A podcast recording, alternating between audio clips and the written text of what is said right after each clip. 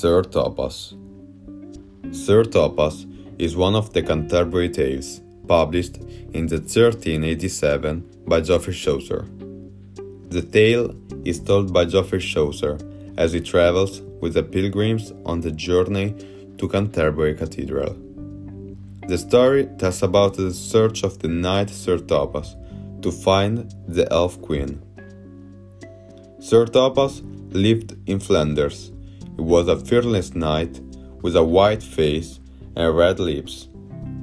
He had a yellow beard and he wore expensive armor. He is good at hunting, archery, and wrestling. Even though many girls wanted him, but he remained chaste.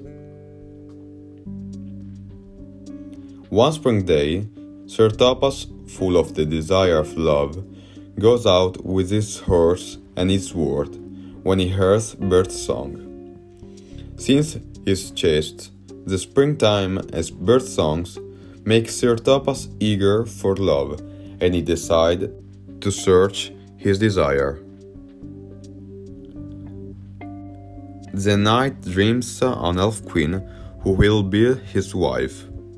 When he wakes up, he decides to look for her and begins his adventure. So Sir Thopas runs into the giant Sir Oliphant, who claims to protect the elf queen, but he returns to home because they decide to fight the next day. The knight only wants the elf queen because no mortal girls has been worthy of his charm. At this point, Chaucer describes how Sir Thopas prepares for battle.